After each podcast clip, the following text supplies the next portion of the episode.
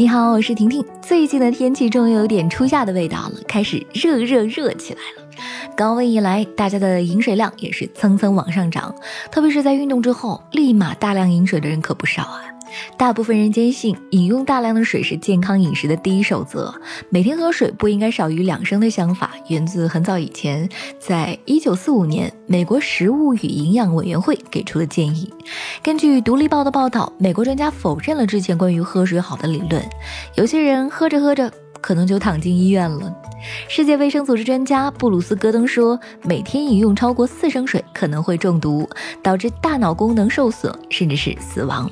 研究还指出，马拉松及长跑运动员运动之后，短时间内摄入大量水更容易患水中毒。正常人每天摄入水量要根据身体活动水平和气候，建议男性不超过三点七升，女性不超过二点七升。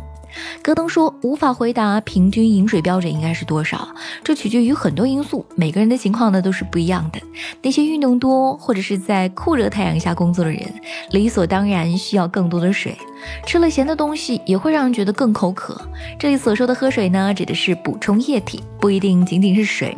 液体还指含有大量水分的水果或者是茶。”喝水没必要一次性喝掉一天的标准量，一天五升以上喝大量的水可能会导致出现水中毒的症状。但世卫组织专家强调，这种情况十分罕见，一下子喝四升或者是四升以上的水才会导致水中毒。总之，凡事有个度，喝水也不例外。我们在喝水时，不仅要把握好量和频率，更别踩上一些不利健康的坑哦。比方说，在减肥的人群，我们常常会听说，餐前喝水能够帮助减少食物的摄入。这种方法呢，最好是在餐前半小时进行。可是啊，水进入全身细胞大概需要二十一分钟。如果说你餐前饮水比较多，反而会影响消化。有些土豪认为呢，纯净水、白开水当中缺少微量元素，因此呢，经常会喜欢饮用一些天然矿物质水。其实市场上常见的矿泉水，一整瓶五百毫升的，它其中的含钙量大概是二十五毫克，这个量。其实喝一口牛奶就能够补足了。想要充足各种矿物质，还是靠日常健康饮食比较好。另外，婷婷也是要提醒你啊，不要等到觉得口渴了才喝水。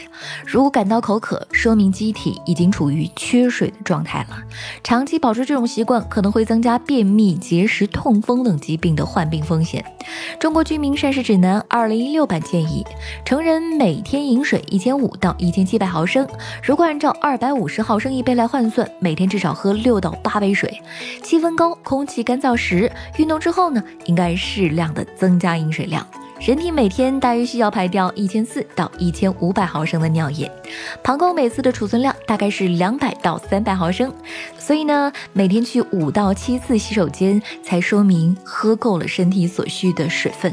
快点想一想，你达到这个量了吗？另外再思考一下，你每天都喝了多少升水呢？